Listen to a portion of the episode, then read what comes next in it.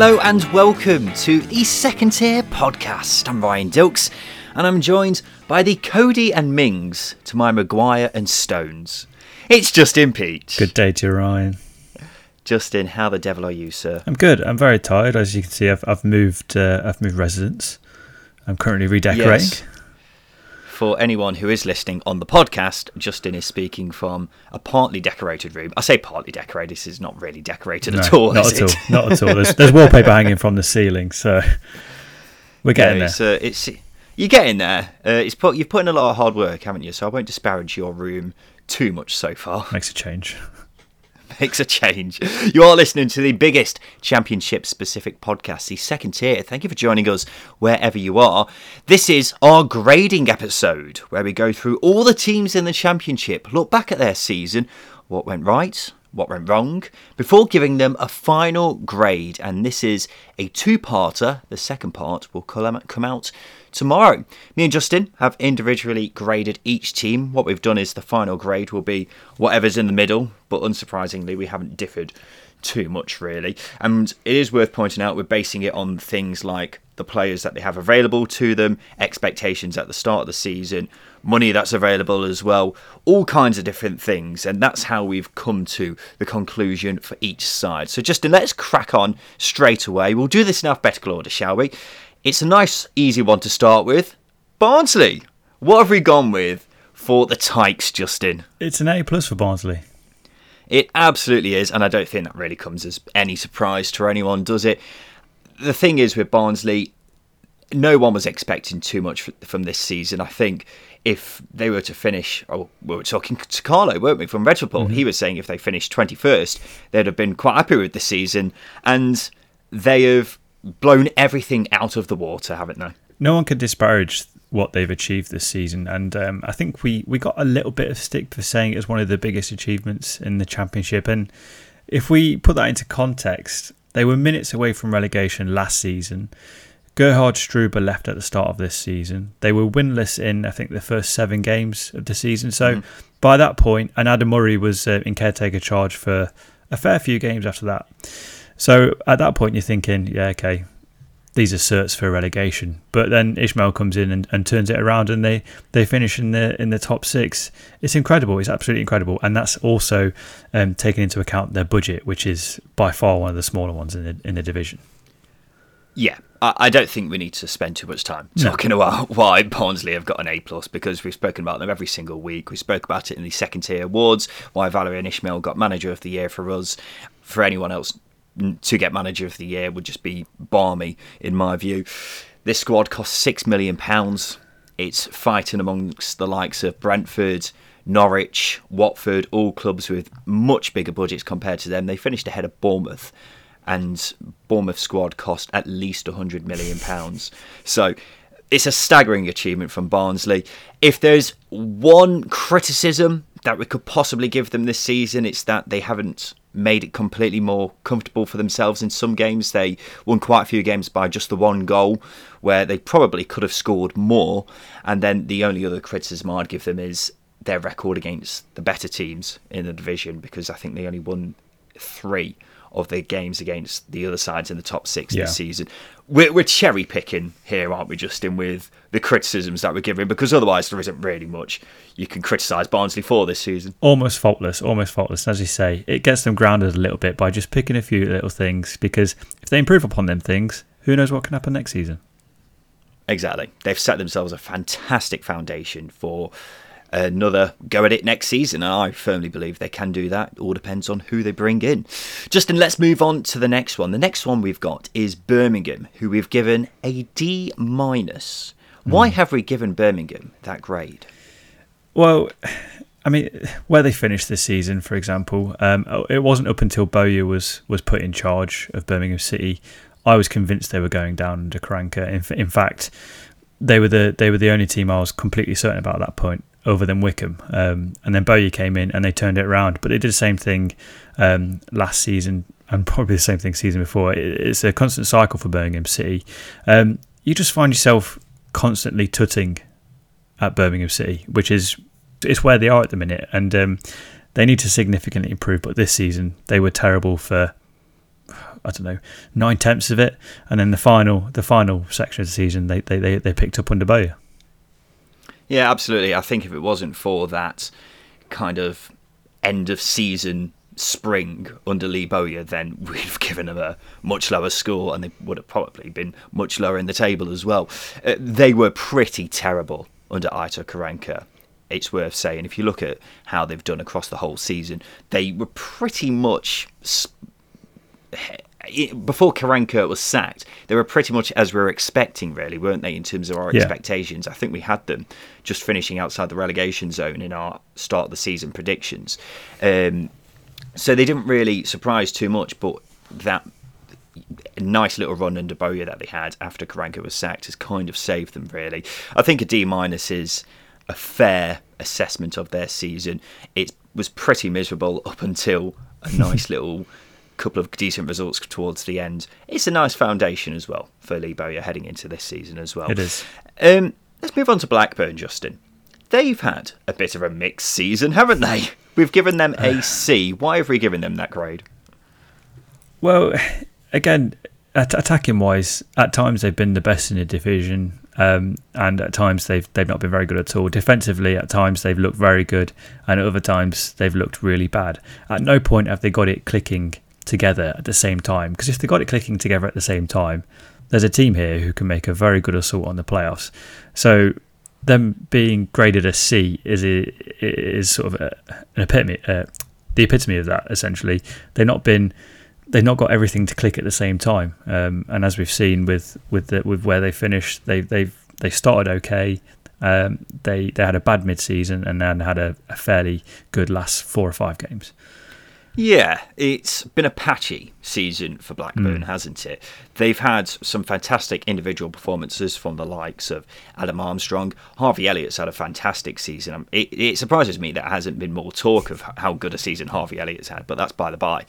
Um, it's just the results, isn't it? I, I think for quite some time they hadn't picked up a result against any team in the top half of the table, mm-hmm. which is quite damning. They were they're almost flat track bullies for much of the season, Blackburn, and it's all about consistency. There are plenty of teams. This is going to be a common thing in this episode where we talk about consistency. Blackburn are one of those teams who have really struggled with consistency throughout the season, haven't they? Well, yeah, I think finishing fifteenth just tells you exactly where they where they've struggled, which is consistency. Because Preston weren't too far away, which are another team who who felt fell into that category. Um, but as you say, it's been it's been a good season for individuals, but the, the players around those individuals haven't been consistent enough themselves. Um, so they, them, I think them finishing fifteenth is probably one of the the worst things that could have happened to them this season because it looked like they were going to make a real go of it. They brought in mm. some really good players. Obviously, Harvey Elliott was was was a great um, great signing on on loan, and there were others. Daniel Ayala came in. I know he didn't play much, but there was the makings of a good uh, assault here. But that lack of consistency um, just saw them fall, fall away and fall away and fall away. Yeah, it really did. And in hindsight, I'm looking at it now thinking maybe we've been a bit kind to Blackburn, but maybe a C is because they're at two ends of the scale, aren't they? When they were yeah. an A, they were absolutely fantastic, but at the same time, we've seen them be an E plenty of times this season, so I suppose C is right in the middle, isn't it? Just in, next up is Bournemouth. We've given them a C minus. And I think that's largely down to how bloody squad, how bloody good this squad is, and the fact that they've only finished the season by squeezing into the playoffs. And I'm just I'm thinking here. I think perhaps we've been a bit too kind to, to Bournemouth, giving them a C minus. Um, I know we just mentioned Blackburn being a bit kind to them, but this season is a categor- categorical failure for, for Bournemouth, not being promoted or I think firstly not being promoted through the playoffs, obviously, but also being nowhere near um, the top two. There, uh, there, was there was there a time this season where they challenged the top two? I, I can't really recall um, them getting near it, and obviously Tindall getting sacked when they were eighth back in January. It's it's not been it's been it's been a massive failure for Bournemouth with the squad that they have.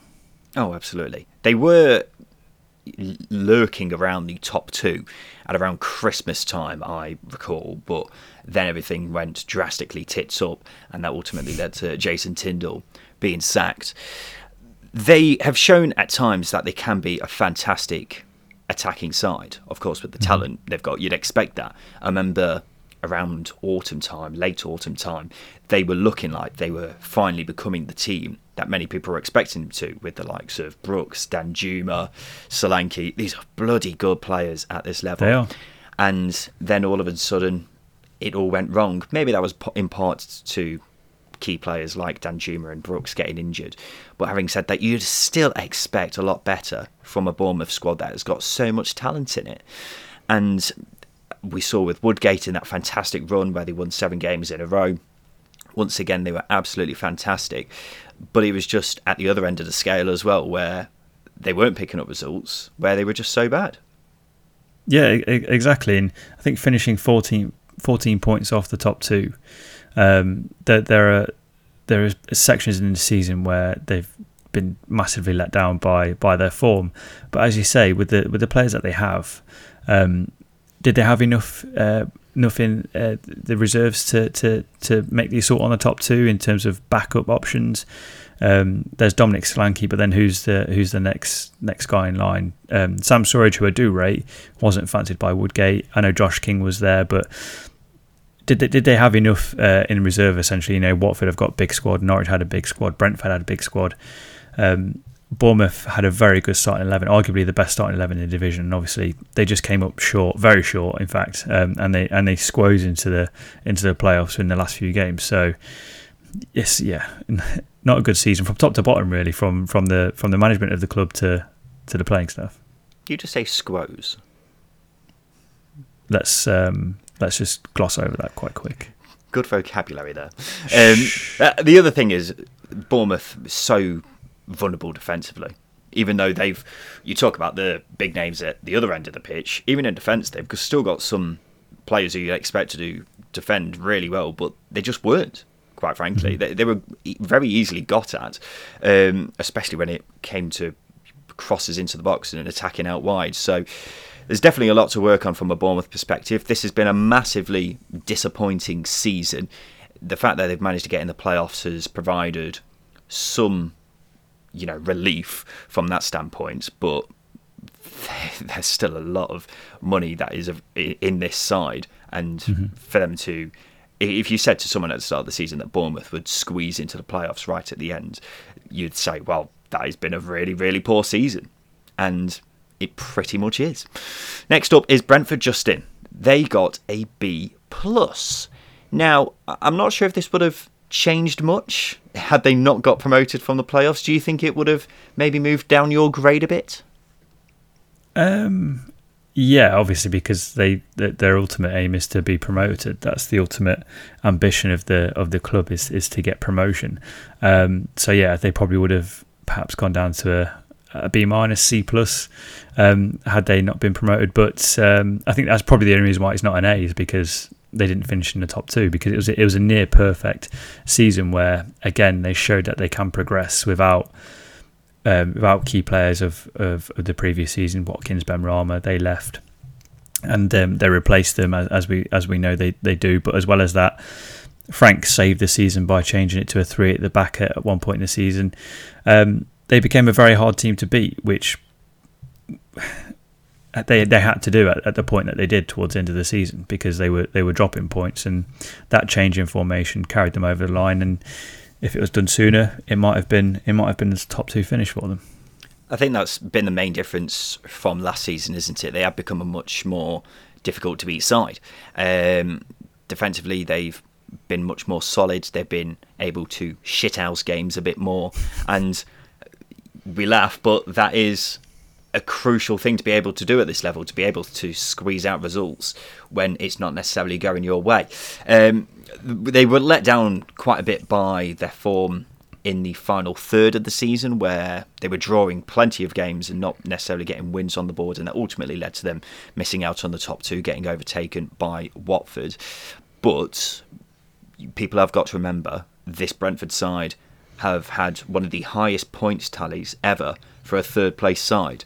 And that mm-hmm. is quite an achievement if it wasn't for, you know, Norwich and Watford finishing the season so strongly and getting such a fantastic points tally, then Brentford would have gone up automatically. They managed to salvage that at the end by obviously finishing third and getting promoted through the playoffs. Um, but I think overall, despite not getting up automatically, it's still been a fantastic season as a whole for Brentford. Yeah, I mean, winning in the playoffs um, is a massive achievement. It doesn't matter if you squeeze into the uh, into the playoffs on the last day or the last minute of the season, or you're third the whole way through the season and you you're in there comfortably. Um, winning the playoffs is a, is an achievement. Uh, I think the, the, the underlying factor here is that Brentford have lost the same amount of games as Norwich. Um, so they've lost the same amount of games as the team that's won the league.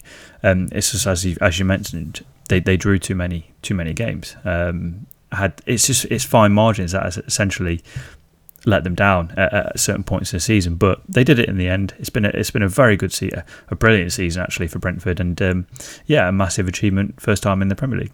Yep, fantastic individual performances as well. Of course, Ivan Toney, we can't go without mentioning him. Ethan Pinnock's had a fantastic season as well.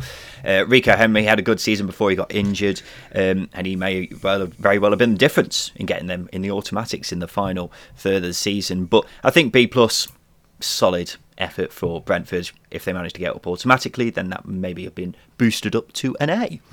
Final one just before we go to a break, Justin. Bristol City.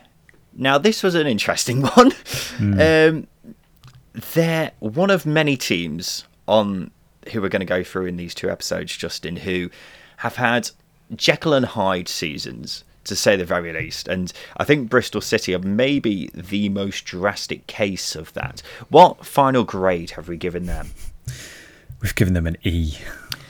Yeah, and I, I don't think that's too unfair. One, one thing that I will say when I was putting together my grades is I was very wary of not letting recency bias, you know, uh, blind my judgment when it comes to some of these teams. Yeah. Um, QPR being one main example, who we'll obviously get onto later, who finished the season fantastically but weren't necessarily very good in the first half of the season. Bristol City were absolutely atrocious in the second half of the season. And I don't think many Bristol City fans will particularly disagree with me if I were to say that in that second half of the season, they were probably the worst team in the championship. I think one of the things that you said uh, several times was if there's a few more games in this season, then this team could very well be relegated. And yeah. it's it's one of the things. It's quite a it's quite a bad indictment of of the team. Um, one thing that needs to be considered, which might make the grade a bit harsh, is the amount of injuries they've they have had. Um, at no point did Dean Holden have his best eleven, for example. Which, um, you know, they started okay. They even had me thinking there might be a bit of a playoff challenge here, but then the injuries started to come in. I think losing Andy Weimann was a was a huge blow. Jamie Paterson um, at a key time, and then Kalas as well at, at, at one time. They lost. They lost pretty much a first teamer in every position. So there's a lot of sympathy there, but after that, it was bad. Really it bad. was really bad. Extremely bad. They picked up the joint fewest points in 2021. Um, and as you say, in the first half of the season, they were looking like they could be a decent bet for the playoffs. But that clearly went very wrong very quickly. And injuries did play a part. I'm not completely sold on that being a valid excuse for everything going no. completely tits up. Bristol City fans will disagree with me on that. They've told me plenty of times um, that they disagree with me on that. But I, I don't think that can be used as a valid excuse for nearly going down if there are a few extra games uh, on the end of the season. So, yeah, it's been a very disappointing season from a Bristol City perspective. But it is worth saying that they were very promising in that short spell under Dean Holden earlier in the season when they were looking quite good. And as we say, if we're taking into account how they did across the whole of the season, then that is the main reason why they're not an even lower grade than they are. yeah. Uh, was it was it a six game spell under Holden? Um, yeah. Where the yeah, it wasn't. I think they were unbeaten in the first first few games um, this season. But as you say, um, the injury the injury pile up, um, yeah, it, it, can't be used as an excuse because they they're overloaded in certain positions, whereas being quite low in numbers in, in, in others. So yeah, the, recruitment has has has almost um, uh, contributed to that um, impact a little bit by not being well balanced throughout the throughout the team. Um, but yeah, it was a, it was a, it was a bad bad season as you say. It, it showed promising signs, but it was just a, a, a, flickering of the light bulb before it completely went out. That's all it ever was for Bristol City this season. Mm. And if we're talking about expectations at the start of the season as well, Bristol City were one of those sides who we thought could probably be challenging for the playoffs because the squad as a whole was looking quite good on paper, the likes of Nahki Wells and what have you. But these players, Wells being one of them, just haven't lived up to expectations when they have been on the pitch this season and underperformed, yeah. massively under, underperformed. And there's quite a few alarm bells at Bristol City. Maybe if they had a more experienced manager at the very start of the season, things wouldn't have gone as bad as they were. But we'll just have to see how they manage to pull things together over the course of the summer. Justin, let's have a quick break. After that, we'll talk about Cardiff, Coventry. I'm looking forward to this one. Derby.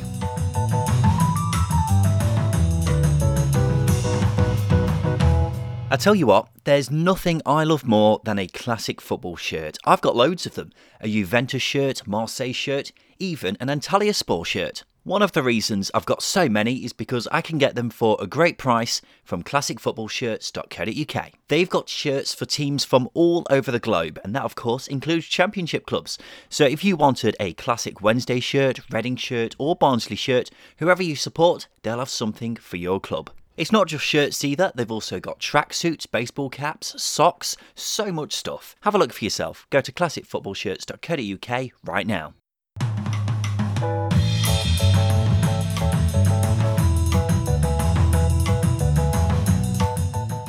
Welcome back to the second tier podcast. We're grading each of the teams in the championship from the past season to see how we think they did. The next up on the agenda is Cardiff, Justin. How do we think the Bluebirds did? We gave them a, a C. Yeah. And I would say C is a fair grade because they're another one who have had differing seasons, not maybe to the extent of Bristol City, but the first half and the second half of the season were very different sides, weren't they? It was a, it was chalk, it's chalk and cheese, wasn't it? The the first half and the second half. Um, it was, I imagine, it was frustrating from my perspective as a as a neutral spectator, uh, looking at this Cardiff team and thinking at the, at the start of the season, playoffs. This is a good squad here, and then towards the end of the transfer window, big signing: Sheyi Ojo, Harry Wilson, um, these, these talented players. They come in. Kiefer Moore was already there, obviously. They come in, and you're thinking, yeah, quite easily the playoffs. But the the, the form uh, in the first half of the season under Neil Harris was was really quite poor, quite checkered. Um, I'm surprised he, he lasted right through to sort of mid to end January. Mm. Um, and then Mick McCarthy came in, had that ridiculously good run. I know they fell off a little bit towards the end, but there was a glimpse of what, what this team can do under him. So, yeah, it, it was very much a, a, a D E um, first half of the season to a, a B sort of C plus uh, second half of the season. Yeah, you're spot on. Um, the thing is, we infamously thought Cardiff were going to be fantastic this season at mm. the hmm. very start of the season. I think we had them second in our start of the season predictions, which in could have put a house on it. Well, second, in hindsight, it seems mental that we put them there, but the fact that they didn't even finish in the playoffs is a disappointing season as a whole. Um, it has managed to finish relatively well under Mick McCarthy compared to how it was going. I think the one thing that has boosted this score is the performances of individual players, namely Kiefer Moore, who's had a fantastic season. Sean Morrison's another one who has had a fantastic season, not just defensively, but at set pieces as well. we, we've seen the good and the bad with Cardiff, haven't we, this season? Definitely, that's, that's what I alluded to. It was chalk and cheese, wasn't it? Um, with the individuals, yeah, Aden Flint came in um, after his loan spell at Sheffield Wednesday as, and it was one of the best defenders um, in the league in the second half of the season. He was he was he was brilliant under Mick McCarthy, um, and they've got good players at Cardiff, but at no point, other than Kiefer Moore, maybe Sean Morrison, uh, at no point were were any of them um, really, really consistent or really, really good throughout the whole season. Harry Wilson, for example, I thought underperformed for, for large chunks of the season. Um, I don't think Neil Harris got the best out of certain players. There's a lot of good wide players. For example, there's Murphy, there's Hoilett, um, but they weren't really providing, other than Kiefer Moore hitting 20, which is a fantastic return. Where's the next player scoring goals? Harry Wilson hit seven, and then there's a, there's several others on on on five. So there was a lot of holes in this team, and we we mentioned before throughout the season they're creating a lot of uh, chances from set pieces. What are they doing from open play? Not a lot. Yeah, it's a season that had the potential to be very good, and it wasn't. But it wasn't a disaster. And I think if you wanted to summarise Cardiff seasons season in just a sentence, just take what I've just said there and use that repeatedly. uh, Justin, the next club on the list is Coventry. What grade have we given them? We've given them a, a lofty B. Yeah. Um, in hindsight, maybe we've ranked them a bit too high there, but. Oh, no, no, no. Do do you think. I just think Coventry were one of those sides, weren't they, where at times we saw them be absolutely fantastic. I remember when they played against Brentford very early on in the season and they put in a fantastic performance and we were asking ourselves why can't they do that every single week? And that has been pretty much the story of Coventry's season. They finished well with a decent run of results which ultimately pulled them away from the relegation battle. But apart from that they were hovering around there for pretty much the whole season okay so here's my theory Matt Godden and Tyler Walker managed just 56 games between them um, so they're missing two two their first team strikers. They're missing their first team strikers um, for half of the season. Had they have been fit for the for the full season, I think Coventry are comfortably hovering above the relegation zone rather than putting its arm putting their arm over over the shoulder of the relegation zone. Um, that that's that's my theory because they play good football. They play good attacking football. Um, they can be defensive when they want they, when they want to be. Um, there's, there's potential to mix up here, uh, which is a, which is the, the foundations of a of a top top team. Um, so there's there's a lot of good here for Coventry, which is why I think a B is a very good grade. Uh, a very it, it's the right grade for Coventry, in my opinion. Mm. When you consider that they had just got promoted for back into the championship for the first time in quite some time, and mm-hmm. it was still a very young squad, not much money spent on it, then maybe a B is a fair, you know, record for um, for Coventry. It's just when we thought that they might be able to do a bit more this season, really stand up and make themselves counted as a cha- as a you know accomplished championship side. That didn't necessarily happen until the very end of the season, but yeah, maybe a B is a fair reflection on Coventry's season it's one that has set the foundations for a better season next season, hasn't it? Yeah, exactly.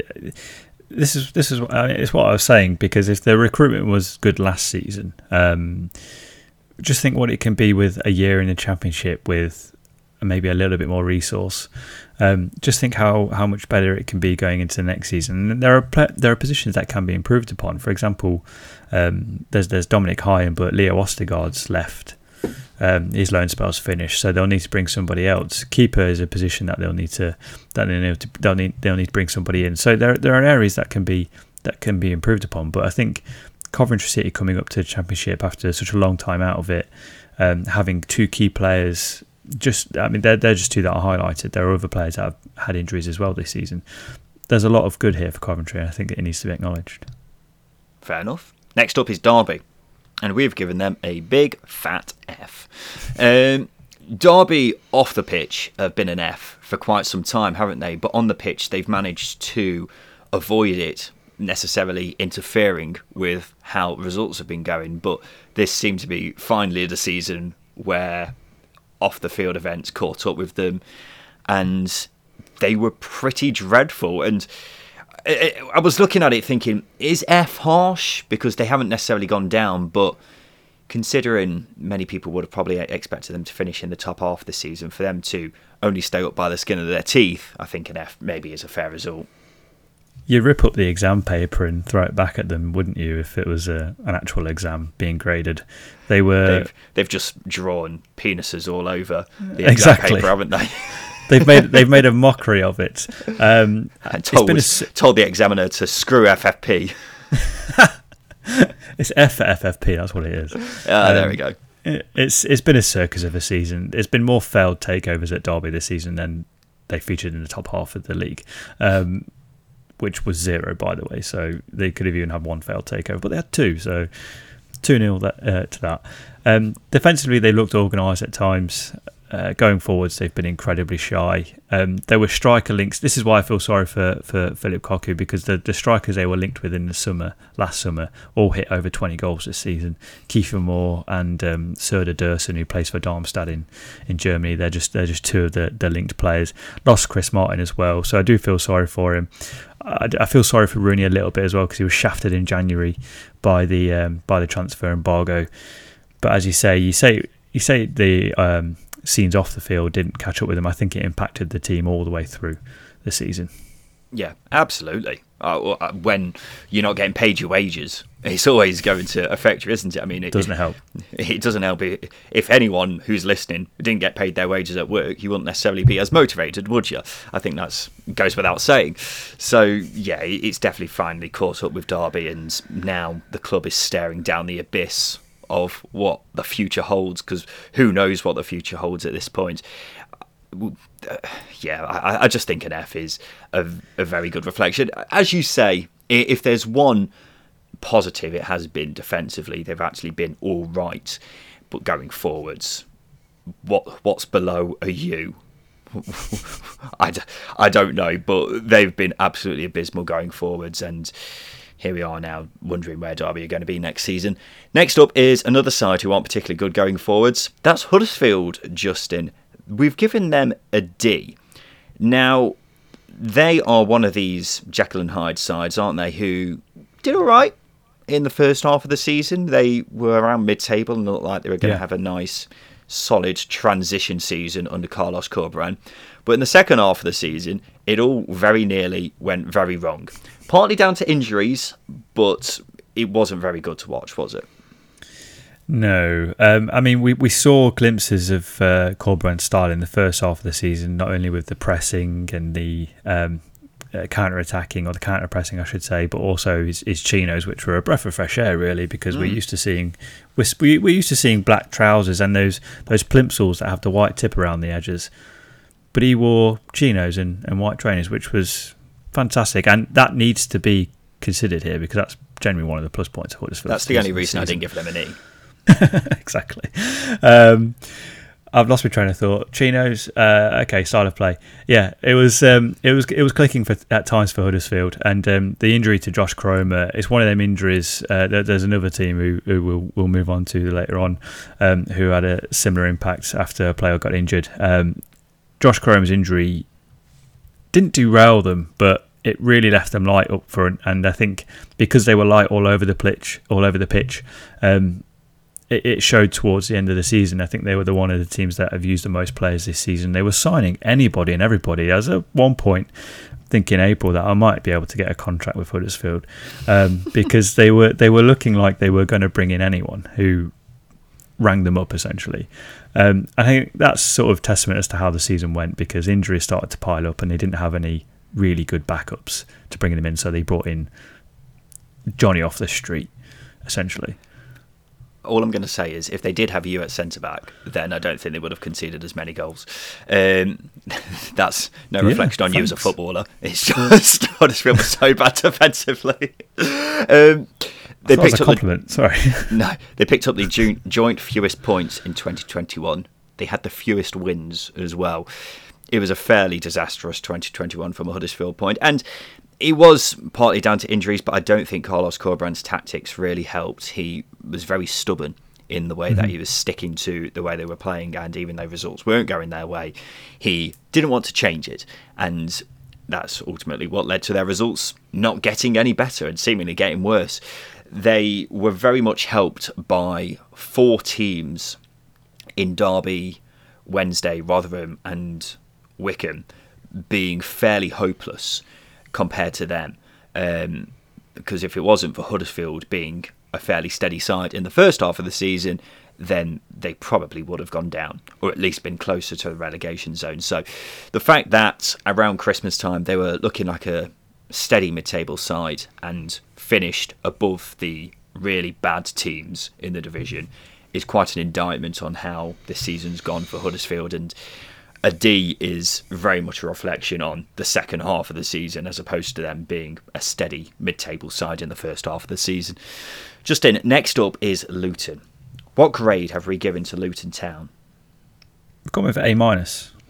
Yeah, and the fact that they have finished as a mid table side, some championship fans might be looking at that and thinking that's quite generous, but explain to our listeners why we've given Luton Town A minus they they fall into the same category as Barnsley, where they they scraped uh, staying up on the, the final day of last season. Um, you've got to remember how bad they were last season, how bad they were defensively. I think they conceded the most goals in the league last season, but Nathan Jones came in, saved them from, from relegation essentially, and, and, and it carried on to, into this season. Um, they've probably lacked goals at times. That might be one of the reasons as to why they haven't finished higher which is again 12th is a, a, lofty position for Luton Town, given that they were a, a non-league side 10 years ago. Um, goal, yeah, goals has been an issue at times, but defensively they've been so good and off the ball. Off the ball, they're one of the most hard-working teams in the division. Um, they brought on brought in players like Kiernan Dewsbury Hall, for example, who has um, probably, uh, in fact, he was Luton's best player because he he swept up the awards. Um, so there, there, there's a there's a really good group of players at Luton growing, and there, and again, there's there's there's something um, brewing at Luton which can easily um, go into next season. Yeah, Barnsley. You, you compare them to Barnsley just a second ago. Barnsley have accomplished so much this season on what is pretty much pocket change compared to other clubs in the Championship. Yeah. But Luton are even below that. They're, they're like a the level below Barnsley in terms of the financial side of things because they don't spend money on players really, do they? And if they do, it's for what three hundred grand around that kind of you know budget really. Um, they rely a lot on free agents, loans, and what Nathan Jones has managed to get together here is a real unit of a side. The togetherness at Luton this it sounds patronising whenever I say this, but the, the, the the togetherness at Luton is just fantastic, and that has ultimately led to them finishing where they have done this season. For them to finish where they have, amongst some sides who have spent an awful lot of money at Championship level, is a remarkable achievement for Nathan Jones, and it goes a bit under the radar because of how well Valérien Ismaël has done this season, and Daniel Farke for managing to get Norwich straight back into the Premier League at the first time of asking. But Nathan Jones, you can't underestimate how fantastic a job he's done this season. Yep, he's, he's got a group of hard hardworking players, and he's a manager who will die for the cause. Um, there's there's that Neil Warnock quote saying you've got to fucking die for three points, and Nathan Jones is that in a nutshell as well. Mm. And the, the, the, thing is, I, I worry that Nathan Jones might literally die for three points. uh, yeah, he, he, he looks a very stressed man on the sidelines, so there, there is a bit of a stress. But that passion, it, it, it filters into the team, and you can see it on the pitch, which is why they are a likable side, and they finished above Stoke, which is a massive one up for Nathan Jones. yeah, Stoke fans won't thank you for that, but it definitely is. um, yeah, Luton are performing above all expectations this season, and for them to finish where they have is a fantastic achievement. It's again another great foundation for them to push on next season and just to keep accomplishing what they can do. And maybe one day we could see them push for the playoffs. Who knows? Final one of this episode, Justin, is Middlesbrough. We've given them a C plus. Why have we given Borough that score? There was a again there was a, there was, a, point in the season where they were the best defensive team in the league, and um, you could see that they were they were so mean defensively. Um, but it started to even itself out through as the season went on. The the goals dried up, the chances they kept creating chances. They're a team this season that have always created chances, but they've lacked a goal scorer, and defensively they started to leak goals. So it all started to balance out for Borough, which is ultimately why they finished tenth. Um, on reflection, it is a good season for Borough. They were really bad under Jonathan Woodgate, and again, Neil Warnock came in with three games to go last season, or six games to go. Not many. Not not many games, and Kevin Blackwell literally had to desert his, his kitchen that was halfway through being done to to make the to get the to get the job with Warnock at, at Borough, and um, it proved to be a, a good thing because it has paid off for Borough, and I think again they're a team who, for me, can build into next season. It's been a it's been a very nice. Um, transition for them. So it's a, they're they're a one to watch out for coming into the new season. But this season, yeah, definitely okay. Yeah, I think a transition season wouldn't necessarily do them a disservice, really. You have got to remember, Neil Warnock started the season with just a dozen players. They weren't very heavy on terms of squad depth, were they? And they've had to mm-hmm. recruit players throughout the season, the likes of Duncan Watmore, Yannick Bolasie, Kebano. These players have all come in during the course of the season and just joined in with things, really. And the fact that they started the season so well defensively is a real credit to Neil Warnock as a manager, being such a fantastic operator at this level. It was just the other end of the pitch where they were really struggling. However, they were creating chances, weren't they? It was just putting them in the back of the net, which was a real issue, and that's not been helped by the injuries to Assombalonga and Fletcher, and also the form of their strikers like Akpom and Assombalonga. Um, so yeah, it's definitely been a good season for Middlesbrough. I don't think there's any denying that. 10th, if you offered a Middlesbrough fan 10th at the start of this season after what was nearly an absolute disaster last season, I think they probably would have taken it. Yeah, you'd be happy. Um, as you say, it's all about context. They were bad under Woodgate, really, really bad. Um, you know, they're on the, the, the, the freeway to relegation essentially under him, and um, it was it was recovered. But as you say, doesn't start with a dozen players at the start of the season. Duncan Watmore has been an incredibly good acquisition. Came in after six or seven games, so he didn't start the season with Borough. So it's been a group that's been put together as Neil Warnock has gone along with the season, um, which is typical Neil Warnock. But that just goes to show what he can do given more time uh, and more progress. Yeah, it's been a good season for Middlesbrough, hasn't it? Just good. I, I think say no more on that point. Justin, that pretty much wraps us up for the first episode or the first part of the season grading episode. We're just going to quickly run through the grades that we've given each of the teams. Barnsley we've given an A plus, Birmingham D minus, Blackburn C, Bournemouth C minus, Brentford B plus, Bristol City E. Cardiff C, Coventry B, Derby F, Huddersfield D, Luton A minus, and Middlesbrough C plus. So we'll be back again on Sunday to give you part two of our gradings, and uh, yeah, we look forward to seeing you then. This has been the Second Tier Podcast. We'll be back again on Sunday. I've been Ryan Dilks. I've been Justin Peach. Thank you for listening.